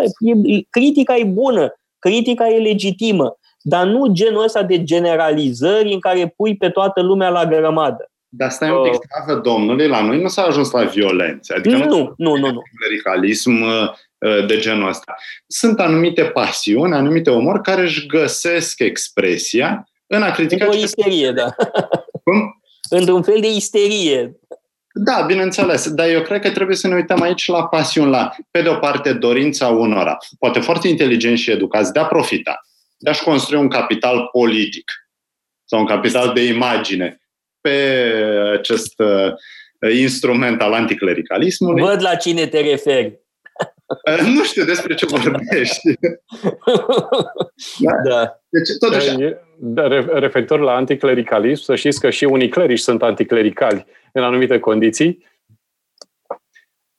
Nouă ni se spune, nouă ne spune Mântuitorul că avem o misiune care se circumscrie în câteva coordonate limpezi. Ne spune așa, voi sunteți lumina lumii, voi sunteți sarea pământului, ăștia ar trebui să fim. Oameni care să fim relevanți pentru toți ceilalți, ca izvor de bunătate și de lumină, de speranță, de vorbe bune atunci când nu se mai găsesc vorbe bune, de motive de a spera împotriva logicii uneori. Și bineînțeles că atunci când atunci când observatorii din exterior văd că nu ne ținem de asta, pentru că uneori nu ne ținem de asta, de misiunea aceasta nobilă și sacră, atunci se comportă ca cineva care iubește și este înșelat. Ajunge foarte ușor la ură, chiar la ură, deși ți-ai zice că e nemeritat uh, sentimentul ăsta așa de dur. Acolo se ajunge. Uh, ar trebui să fim noi preoții, poate și mai atașați misiunii noastre, fără doar și poate nu avem o, o margine de sus. Nu putem să spunem, da, am făcut maximul posibilităților mele și aici trebuie să mă opresc. Bun. Da, părinte, de ce ați fi dumneavoastră preoți altfel decât restul societății românești? De ce? De ce ar fi profesia dumneavoastră singura uh, apărată de racilele societății românești? Pentru nu că sunteți... noi pretindem... Știu că da, ăsta este idealul, evident. Da dar faceți parte din societatea românească. Uh, de ce ar fi preoții cu totul altfel? Nu sunt super, supra-oameni. Încearcă mm. și ei să-și depășească condiția atâta cât pot. Dar da. este aberant să te aștepți ca preoții să fie cu totul altfel decât restul societății. Nu, uh, nu, așa, nu cum sunt, așa cum sunt uh, uh, impostori, uh, plagiatori, Uh, oamenii incorrecți în restul societății, evident că vor fi și printre preoți. Să dea Dumnezeu mai puțin. Da, e, e probabil uh, de presupus că ceva mai puțin ca procentaj, dar nu e nimic uh, evident. Da? De ce să fie preoții cu totul altfel decât restul societății? E o așteptare nerațională. A, că uh, părintele vorbește de un ideal uh, pe care uh, Uh, încearcă să-l atingă, evident că da, e foarte meritoriu, uh, dar nu e o, o categorie separată de restul societății. Totuși, așteptările mai înalte sunt legitime, pentru că este, nu e vorba de orice altă profesie. Aici, vocația, chemarea, joacă un rol mai important, aș zice eu, și e normal să o facă decât... Da, Răzvane, dacă chemarea nu este și în cazul judecătorilor sau a uh, uh, polițiștilor sau a profesorilor, Răzvan. Noi avem da, o chemare extraordinară. Uh, noi sunt, uh, a fi profesor e tot un fel de sacerdoțiu. Și, de ce, deci- și ai impresia că corpul profesoral românesc e mai grozav decât restul societății? Nu. Atunci când un preot este consacrat, atunci când un laic este consacrat și devine preot, episcopul pune mâinile, așa cum făceau apostolii, pe creștetul lui. Da. El este în genunchi lângă Sfânta Masă, în Sfântul Altar și episcopul rostește următoarele cuvinte care vor fi ca un standard pentru el. Dumnezeiescul Duh, care pe toate cele neputincioase le vindecă și pe cele cu lipsă le plinește. Pro, da, părinte, proherisește, da. îl, îl alege da, pe părinte, candidatul numai că pentru harul, harul preoțesc nu te face mai deștept. Nu, dar te nu. asistă să-ți uh, depășești Harul preoțesc uh, funcționează în administrarea tainelor. Harul da. asta se referă. Uh, este și un upgrade uman. Mult, da, dar ține foarte mult de efortul dumneavoastră. Nu poți să te aștepți că dacă ai fost să cu preot, gata, te-ai luminat. Nu e adevărat. Sunt atâția preoți tâmpiți, făcut grămadă, la fel cât sunt și profesori și uh, medici și așa mai departe. Procentul de idioți printre preoți este același procent ca și printre medici, profesori și alte meserii nobile, să ne înțelegem. E vorba da. de o meserie eminamente nobilă, uh, dar um, uh, asta nu rezolvă dintr-o dată calitatea umană. Harul acționează asupra unui alt registru. E vorba de registrul Harului, de administrarea uh, tainelor. Uh, acolo, fără îndoială, vorbim de o dimensiune harică. Da, haideți să vă spun eu cum îmi înțeleg în manieră autocritică, pentru ca să-mi folosească la ceva anticlericalismul despre care vorbim. Atunci când unui medic îi se aduc reproșuri, îi se poate reproșa că este uh, că fumează sau că mănâncă gras și sărat. Atunci când unui profesor îi se poate face un reproș și se poate face un reproșul că nu e un om dedicat înțelepciunii prin excelență. Atunci când unui preot îi se fac reproșuri, îi se poate reproșa că vorbește despre bunătate și este un om rău, că, este, că vorbește despre generozitate și da. este un om egoist. E, da. Când ajungem pe teritoriul acestor antinomii, um, trebuie să ne recunoaștem uh, vinovățiile sau imperfecțiunile. Cum poți să le ceri altor oameni să fie sensibili la răul uh, din jurul lor și la suferința din jurul lor și tu, ca preot, dovedești numai insensibilitate. Dar sigur că atunci când spun uh, asta, îmi fac autocritică, așa cum Am vă spuneam, înțeles. pentru că e perioada de smerire. Da, Acum, păi, această săptămână mare. de ocazie ca să vă povestesc o întâmplare foarte amuzantă uh, cu personaje ilustre, uh, și anume tatăl meu și Steinhardt. Uh, în 70 uh, a, a murit uh, soția tatălui meu, a doua lui nevastă, cu care se căsătorise după ce ieșise din închisoare. Ținea foarte mult la el, de altfel, bunul simț ca paradox este dedicat memoriei acestei neveste la care a ținut foarte mult. Mieta o chema. Și era bolnavă de cancer, nu mai avea mult de trăit și um, a, a vrut să îi se aducă un preot uh, pentru spovedanie, împărtășanie. Mă. Uh, și tata era ocupat să stea cu ea și i-a spus lui Steinhardt, Nicu, găsește tu că uh, să găsește un preot bun. Și s-a dus Steinhardt în cartier, aici unde stăm noi, undeva prin cartier, s-a dus la nu știu care dintre parohii, preotul era plecat, plecat în vacanță, Uh, și a ajuns la altă parohie unde preotul i-a spus, domnule, nu vin pentru că uh, uh, parohia mea este până, pe, până la strada, nu știu, Popa Rusu, nu armenească. Bun, e vorba de o diferență de o stradă. Da? Sunt străzi uh, care se și intersectează. Și preotul spunea, nu mă interesează, nu e parohia mea, lasă-mă în pace. Era și destul de mojic, așa, în exprimare. Și Steinhardt s-a enervat și ea l-a înjurat. L-a înjurat pe românește. Da? Uh, du-te în... Așa. Și bă, până la urmă a găsit o soluție, cred că l-a adus pe părintele Benedict uh, Ghiuș, dacă nu mă înșel, da, exact, pe Benedict Ghiuș l-a adus de la timp, lucrurile s-au rezolvat. Dar pe Steinhardt îl preocupa totuși faptul că înjurase un preot în biserică de mamă. Și la uh, spovedanie spune uh, duhovnicul, uite, părinte, am uh, înjurat uh, un preot. Vai, nu-i bine.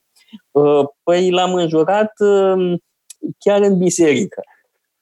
Da, și mai rău. Și l-am înjurat, bă, înjurătura aia, du-te, mă. Da, foarte rău.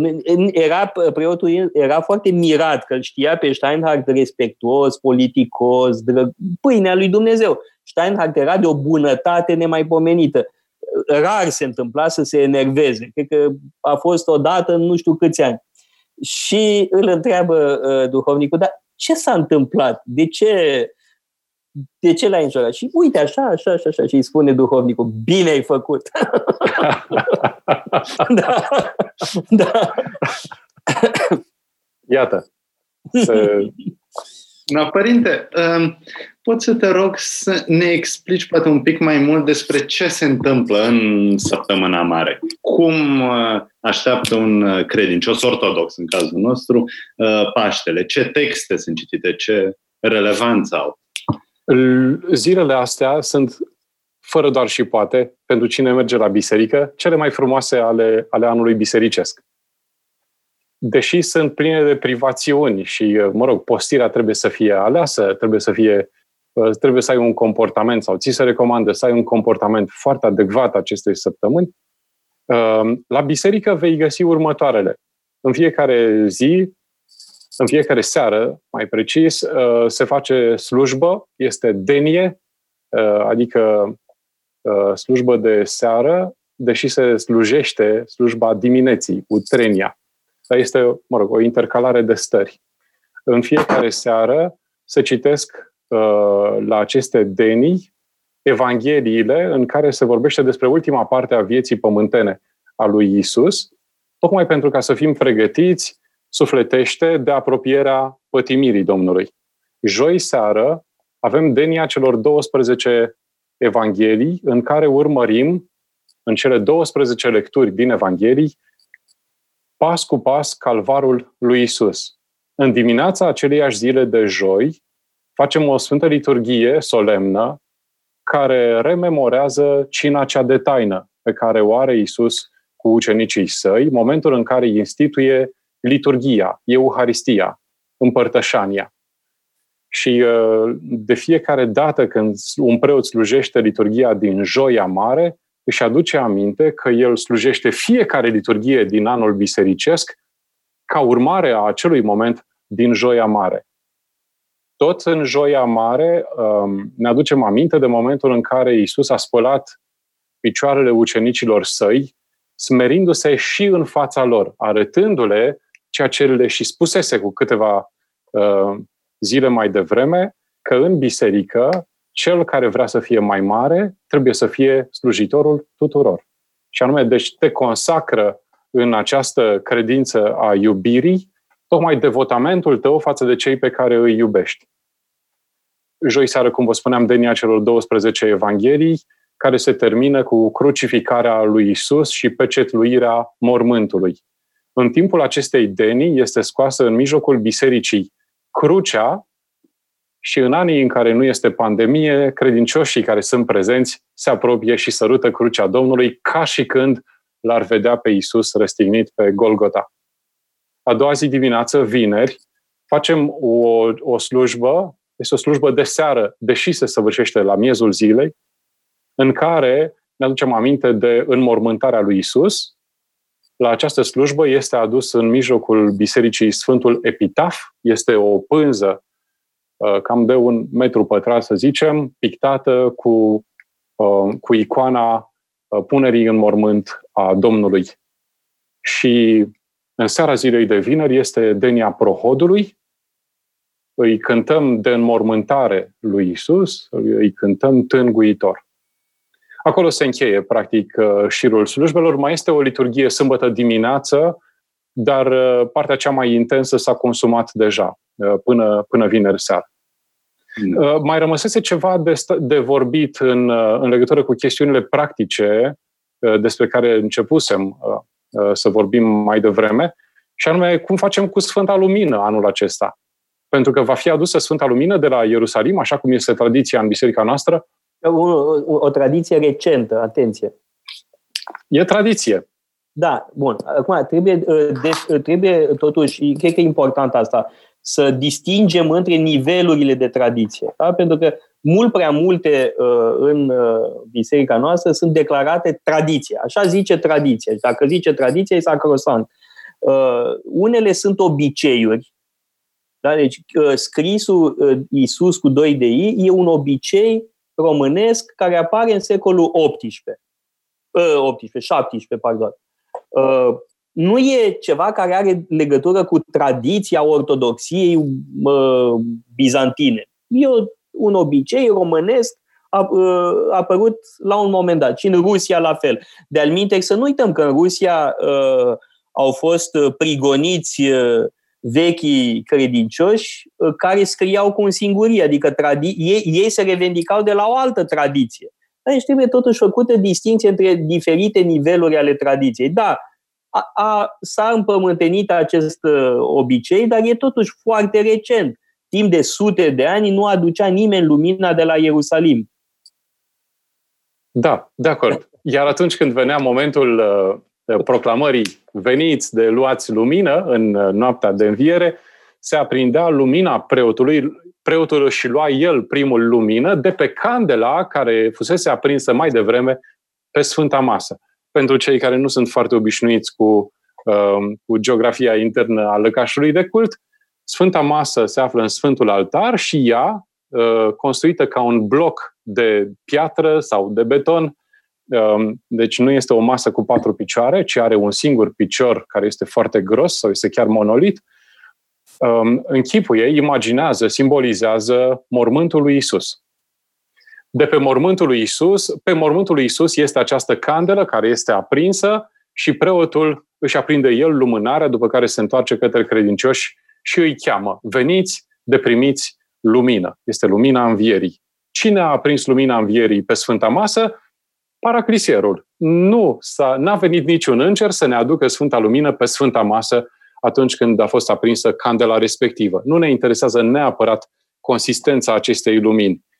Însă, așa cum spuneam puțin mai devreme, de câțiva ani uh, s-a făcut un obicei să se aducă Sfânta Lumină de la Ierusalim. Și această Sfântă Lumină de la Ierusalim este diferită totuși de lumina pe care o aprinde Paracliserul.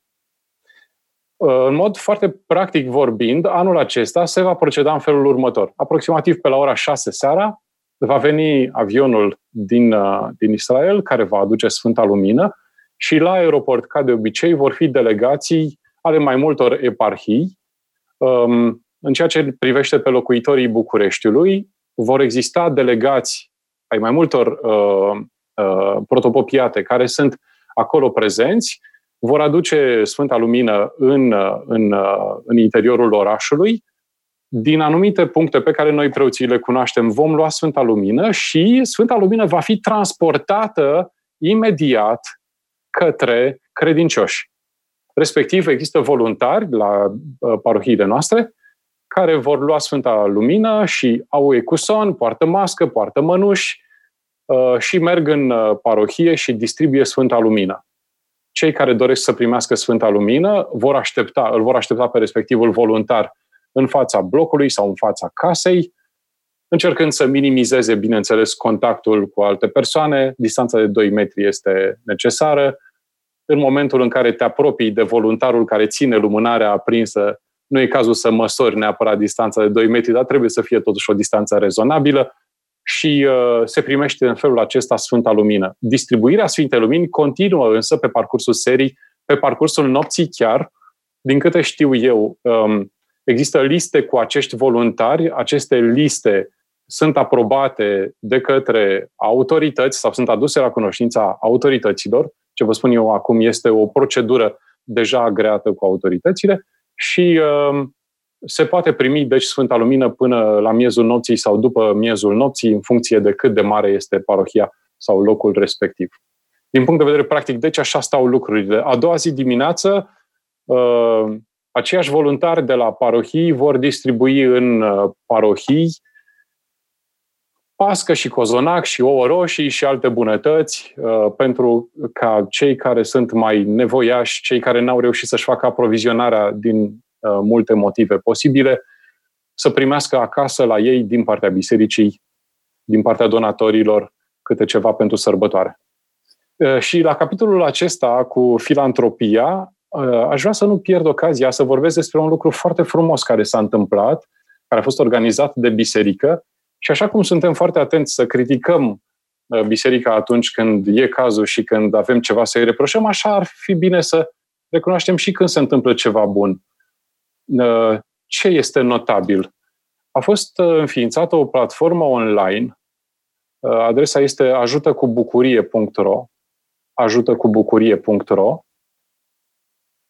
în care dacă ești persoană vulnerabilă, dacă ai nevoie de ajutor, îți lași acolo datele personale și cineva te caută și te întreabă care este nevoia ta. Dacă ești cineva care vrea să se implice voluntar în activitățile bisericii în această perioadă, în perioada stării de urgență, îți lași acolo datele și cineva te cheamă și te, te pune la lucru. Iar dacă ești donator, dacă ești potențial donator, dacă vrei să ajuți cu bunuri materiale sau cu bani, de asemenea, spui acolo cu ce poți ajuta și cineva te caută și Uh, ești invitat să, uh, să materializezi uh, disponibilitatea ta. Deci sunt lucruri și, și nea, foarte bune și foarte, foarte de apreciat care se întâmplă în zilele acestea. Și n-aș vrea să ratez ocazia, dacă tot vorbim de platforme online, să spunem că, părinte, ești foarte activ, de fapt, susții platforma Matricea, care, bineînțeles, acum foarte bine că este online, acolo sunt diverse interviuri, discuții cu uh, bun, pe teme foarte interesante cu oameni. Uite, tot l-am uh, pomenit pe Petre Guran mai devreme. Știu da, că da. Mulțumesc, mulțumesc, Răzvan, pentru că ai uh, amintit și de lucrul acesta. Matricea.ro este un loc în care se combină mai multe uh, sfere de interes. În primul rând ne adresăm antreprenoriatului, încercăm să îi motivăm pe cei care au afaceri uh, mici, sunt la început, vor să se apuce, caută modele, Uh, și pe cei care au deja experiență în, în antreprenoriat să găsească uh, oameni ca ei care pot să-i inspire. De asemenea, avem uh, articole de psihologie și avem și articole de spiritualitate.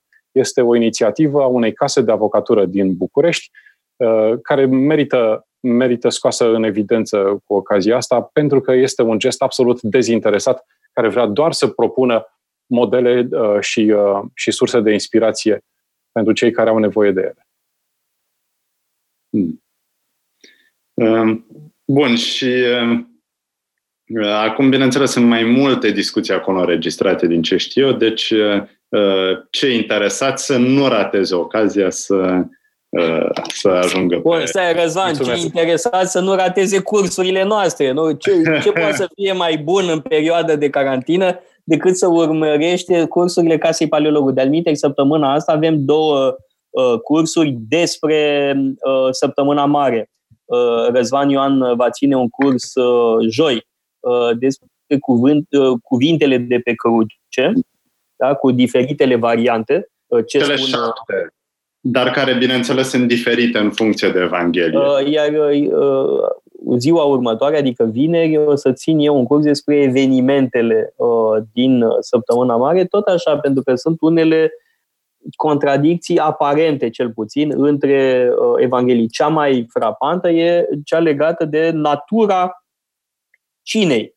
Da? Pentru că Evangheliile sinoptice spun foarte clar că e vorba de o masă de Paște, o cină de Paște în timp ce uh, Ioan spune cât se poate declara că nu e o masă de Paște, uh, că Paștele a avut loc mai târziu.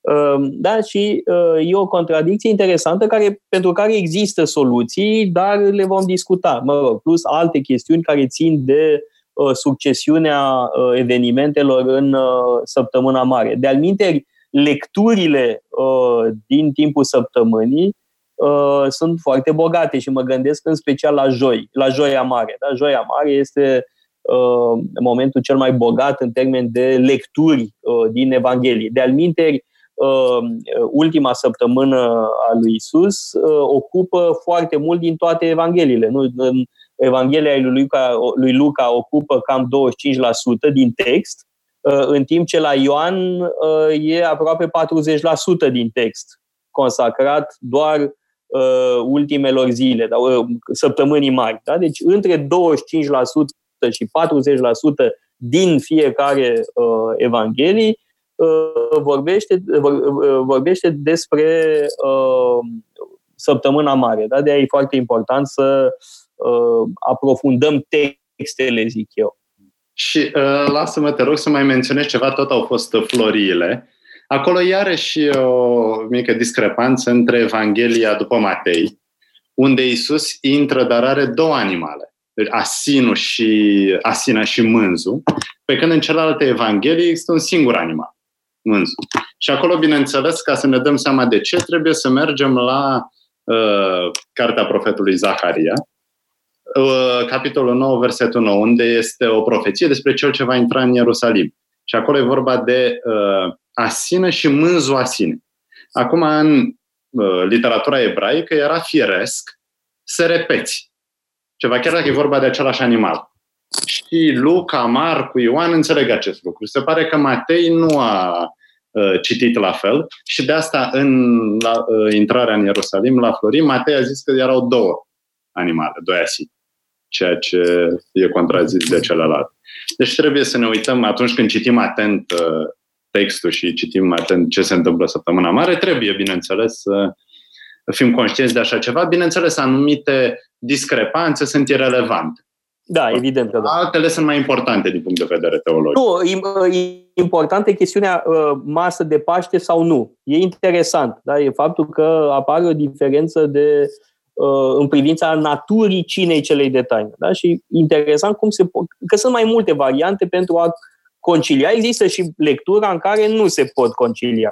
E, e posibil. Dar există și mai multe variante pentru a concilia uh, Evangheliile sinoptice și Evanghelia lui Ioan pe acest subiect, da? care nu e lipsit de importanță totuși. Da? Ce este exact cina cea de taină? Este o masă de Paște sau nu este o masă de Paște? Da? Uh, de aici derivă, evident, și chestiuni care țin de cult. Da? Faptul că în Biserica Ortodoxă se folosește pâine Uh, normală, în timp ce în Biserica Catolică se folosește pâine uh, azim. Nu? Și, bineînțeles, fiecare credincios trebuie să decidă dacă astfel de posibile probleme sau discrepanțe sunt de, suficient de importante sau nu. Uh, dacă, uite, e foarte important pentru credință dacă Isus vine din Betlehem sau din Nazaret. Iarăși, dacă familia lui vine din Betlehem sau din Nazaret. Iarăși, dacă citim Matei și Luca, o să vedem că povestea nu e chiar la fel. Sunt diferențe, dar e cu adevărat relevant pentru credință? Aici, bineînțeles, răspunsul e dat de fiecare.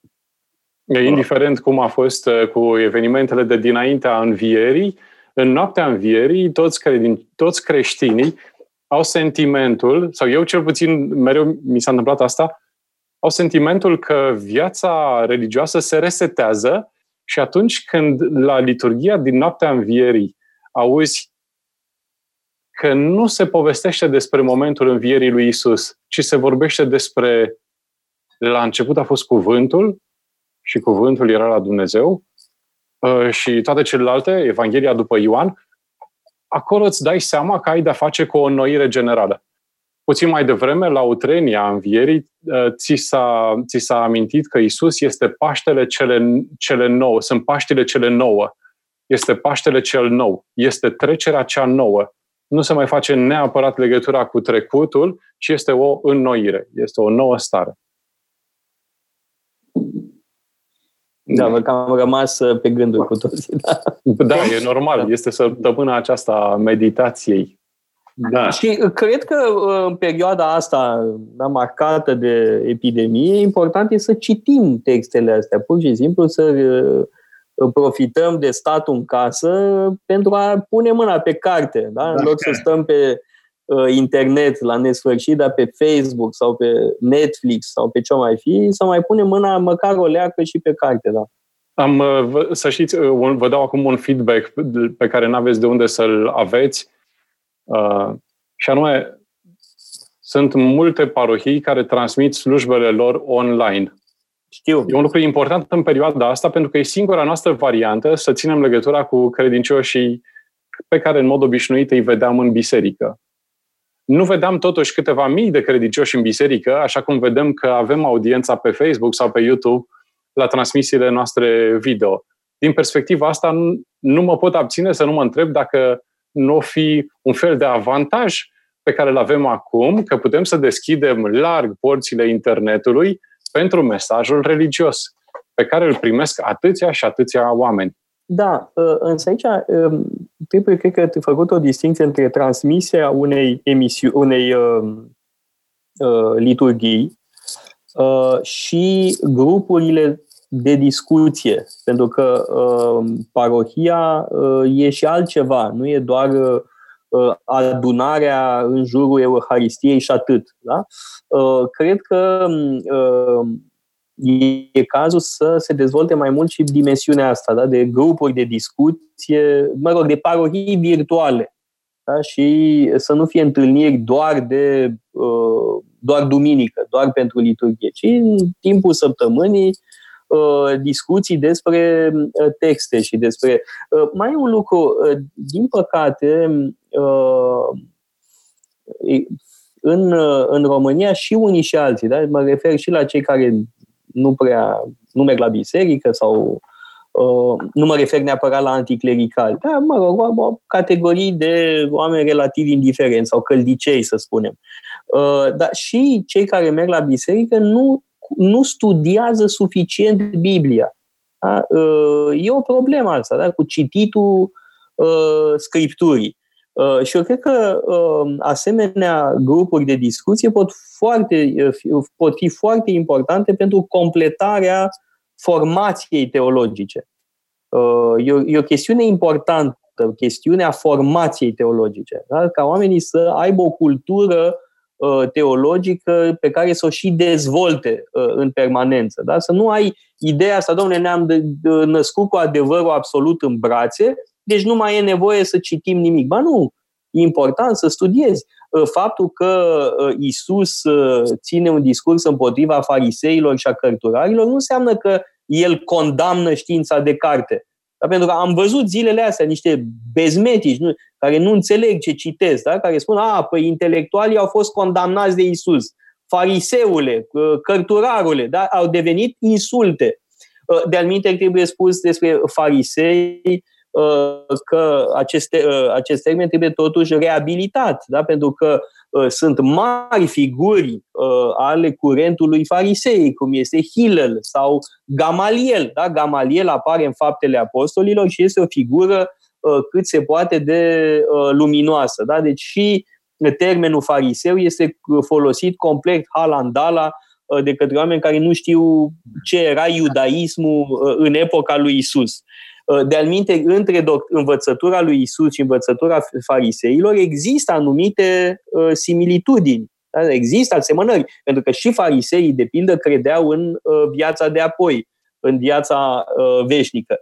De altfel, există acest risc, scuze și termin, acest risc da, de a, ne-am născut oricum cu adevărul în brațe, deci nu mai trebuie să ne informăm deloc. Ba da, trebuie să ne informăm și mai e un lucru, săraci cei uh, fericiți, cei săraci cu Duhul, nu înseamnă fericiți cei proști sau fericiți cei ignoranți. Înseamnă cei care au Duhul sărăciei. Da? Pentru că dacă comparăm cele două variante ale fericirilor, la Matei și la Luca, vedem că e vorba despre sărăcie, nu despre prostie. Iisus n-a spus fericiți cei proști, n-a spus fericiți cei ignoranți, a spus cei săraci în Duh, adică cei care au Duhul sărăciei. Da? Despre asta este vorba. Da, scuze, Răzvan, că am vorbit cam mult. De altfel, Hilel știm că rezumă Tora la iubire. Iubește-L pe Dumnezeu și iubește-ți aproapele. Ei, ce seam... E clar ceea ce spune Isus. Este, paralela este uh, evidentă. Uh, de altfel, ai ridicat uh, la începutul emisiunii problema uh, educației religioase în școli. Nu știu dacă tu ai trecut prin așa ceva, dar eu am făcut ore de religie la școală. Și, din păcate, am făcut prea puțin despre istoria religiilor și ai nevoie de așa ceva. Trebuie să înțelegi ce se întâmplă nu numai cu creștinismul și cu diversele variante ale creștinismului, ci ce se întâmplă și cu alte religii mai mult sau mai puțin apropiate. Și mă refer nu doar la iudaism sau la islam, pentru că toate sunt religiile cărții, ci și la religii mai îndepărtate, care te protejează de atracția uh, exotismului. Da, acum e foarte la modă să vorbim despre medicina ayurvedică. Ayura, e o bazaconii. Yoga de astăzi nu seamănă deloc cu yoga practicată acum 2000 și ceva de ani. Bineînțeles, e o practică modernă. Da. În plus, e nevoie de cultură teologică și pentru asta trebuie să învățăm să citim texte cu mijloace moderne, cu mijloace filologice dezvoltate recent. Dacă ne ferim de așa ceva, atunci o lectură care nu ia în considerare așa ceva nu mai poate să fie la fel de credibil. Bun, sau uh, progresele arheologiei biblice. Știu că m-am, m-am și certat cu un bun prieten de-al meu uh, pentru că foloseam niște argumente care țin de arheologie biblică. Totuși, arheologia biblică a făcut niște progrese fabuloase uh, în uh, ultimii, nu știu, 60 de ani, să zicem. Da? Uh, însă, legat de uh, religie, uh, eu am făcut religie în școală, însă în Franța. Eu am fost într-un liceu catolic, uh, foarte bun, unul dintre cele mai bune licee din Franța, uh, și făceam religie admirabil de bine. Am, uh, am regăsit anul trecut manualul pe care îl aveam în clasa 11 Este magistral, este foarte bine făcut, este o încântare. E un manual excelent. Uh, iar în uh, clasa 12 am făcut chiar cu directorul școlii, Abatele Roșan, care după aia a fost și episcop uh, între timp a murit sărac. În fine, dar eram foarte încântați de orele de religie și ne-am fi dorit chiar să fie mai multe, da? să avem mai multe uh, ore. Nu aveam destule. Uh, eu cred însă altceva. Um, discuția asta e uh, destul de uh, absurdă, uh, pentru că și alte materii se fac prost în România. Da? Și literatura română se face prost în România, și filozofie se face prost, și biologie se face prost. Ăsta nu e un motiv ca să scoți niște materii din curiculă. Faptul că se fac prost. Da, religia se face prost. A, că sunt unii profesori buni, am întâlnit. Uh, la uh, liceul uh, Sava am întâlnit o doamnă profesoară de religie și mi-a făcut o foarte bună impresie. Eram împreună de-al minte. Da? Doamna care a condus Uh, discuția aia e uh, profesoară de religie și se vede că o persoană inteligentă, deschisă, cum se cade uh, și cultivată. Bun, e evident că se face și prost religie, dar ăsta nu e un motiv ca să scoți religia, că aproape toate materiile se fac prost. Pentru că învățământul românesc e viciat în esența lui. Da? Ceva nu e în regulă în mod fundamental. N-are cum să se facă ceva bine în școlile românești, pentru că școlile românești, în ansamblul lor, sunt viciate.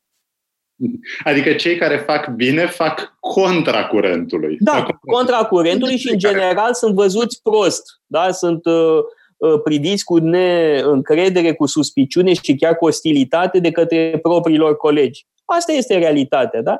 Uh, dar e vorba de un, un viciu fundamental al sistemului educațional uh, românesc. Eu zic că trebuie făcută religie, dar ca lumea în școala aia ideală pe care vreau eu să o fac. Știi că vorbim de atâta timp să creăm o școală uh, a noastră, uh, a comunității casei uh, paleologu, uh, evident că se va face mult religie, dar cu totul altfel. Uh, da? uh, trebuie cunoscută istorie, trebuie citite textele, uh, e foarte mult de, de învățat. Uh, și e vorba de un cod, pur și simplu un cod pentru a înțelege lumea în care trăiești.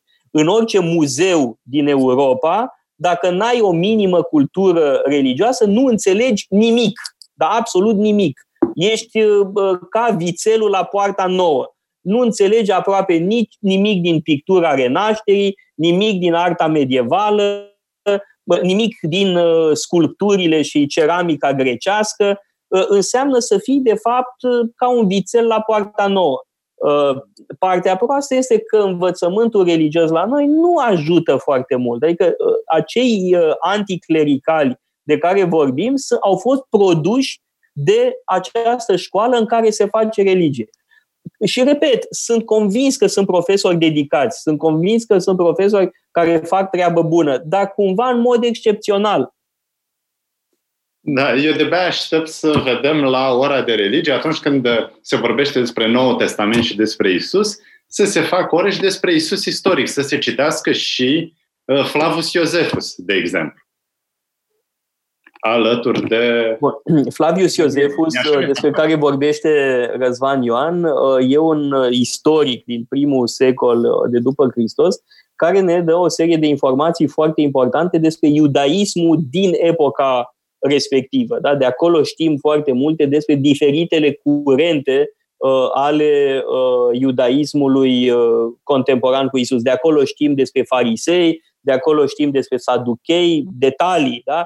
Uh, de asemenea, despre esenieni aflăm unele lucruri uh, din Flavius Iosefus și, evident, despre zeloți, pe care îi critică uh, și îi consideră vinovați de dezastru războiului împotriva Romei. Și îl menționează și pe Isus, ceea ce evident este important pentru că este o sursă independentă de Evanghelii, canonice sau nu.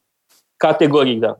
Este important pentru că alți istorici romani vorbesc de ceva mai târziu. Tacit, Suetoniu, și uh, Pliniu cel tânăr. Dar hai să revenim uh, la uh, Paște și la ce ar avea să ne spună uh, părintele uh, despre zilele următoare, despre semnificația lor, despre, uh, nu știu, poate mai aveați de adăugat ceva? Uh, mai am de adăugat un lucru și anume că Paștele de anul acesta va fi, așa cum ați spus dumneavoastră la începutul discuției noastre și m-ați făcut un pic neliniștit, când ați zis că va fi un Paște de neuitat că neuitarea poate să fie produsă și de un șoc prea mare pe care îl, pe care îl traversezi la un moment dat. Ehm, poți să ții ceva minte pentru că te-a impresionat negativ foarte puternic. Mă tot întreb cum va fi Paștele de anul viitor. Și cum va fi săptămâna mare de anul uh, viitor? Eu cred că va fi o mare dorință de a merge la biserică. La oameni care n-au mai fost uh, de ceva vreme, Uh, va, va exista o mare foame și o mare sete. Uh, Așa. Eu nu mi-aș face griji din uh, locul dumneavoastră, din punctul da. ăsta de vedere. O mulțime de voci alarmate ne spun că, de fapt, faptul că sunt încuiate bisericile acum are un scop malefic bine ținut ascuns de către conspiratori. Și anume, da să ne dezobișnuiască să mergem la biserică și să ne, re, să ne obișnuiască cu statul în casă și privitul la televizor. Da, eu cred că va fi, va fi fix pe dos. Așa e, Asta nu? e convingerea mea, că va fi da. fix pe dos. Uh, sunt, și vă spun, sunt uh, oameni care, sigur, au uh, o sensibilitate creștină latentă, dar nu merg ei prea mult la biserică. Uh, uh, creștinul de bază din România cam așa este. Da? Se, are el o sensibilitate, are niște elemente de uh, etică creștină, Biblia nu o prea citește, dar în fine, are acolo o fibră. Eu cred că această fibră se activează uh, în mod special în perioade uh, triste, da, de suferință, cum e perioada asta, iar la asta se adaugă, cred eu, o mare dorință de a relua uh, anu, uh, aceste practici. Eu cred că, din potrivă, bisericile vor fi și mai Uh, pline după uh, trecerea uh, molimei. Iar Paștele de anul ăsta categoric va fi de neuitat. În primul rând că nu o să uităm cât om trăi catastrofa asta de epidemie, pentru că e ceva fără precedent. Dar, nu, nu mă refer la numărul de victime, mă refer la modul în care este trăită o epidemie. Au fost epidemii mai grave în trecut. Evident, ciuma neagră în secolul XIV, a făcut incomparabil mai multe victime. Nici nu se poate vorbi de o uh, asemănare. Sau ciuma din timpul lui Justinian. În ciuma din timpul lui Justinian au murit peste 40% din locuitorii Constantinopolului. A, mică paranteză, auzim argumentul ăsta imbecil. Păi da, dar în timpul ciumei lui Justinian nu s-au închis bisericile. Da, numai că pe vremea lui Justinian nu se știa cum se transmite ciuma. Iar rezultatul a fost că jumate din populația Constantinopolului a murit. Bun, e simplu. Uh, acum, sigur, uh, noi nu suntem în, într-o pandemie comparabilă ca uh, număr de morți sau ca procentaj. Însă e ceva cu totul aparte și anume că este prima epidemie, prima pandemie pe care o urmărește lumea întreagă în direct. Este du jamais vu, cum s-ar spune în franțuzește. Nu, nu s-a mai întâmplat așa ceva. De aia, evident că nu o să ne aducem aminte cât o trăi uh, de anul 2020 și de Paștele din 2020. Dar în uh, 2020, cred eu uh, că Paștele, dincolo de această imensă tristețe, uh, poate fi și un moment uh, memorabil prin profunzimea sa.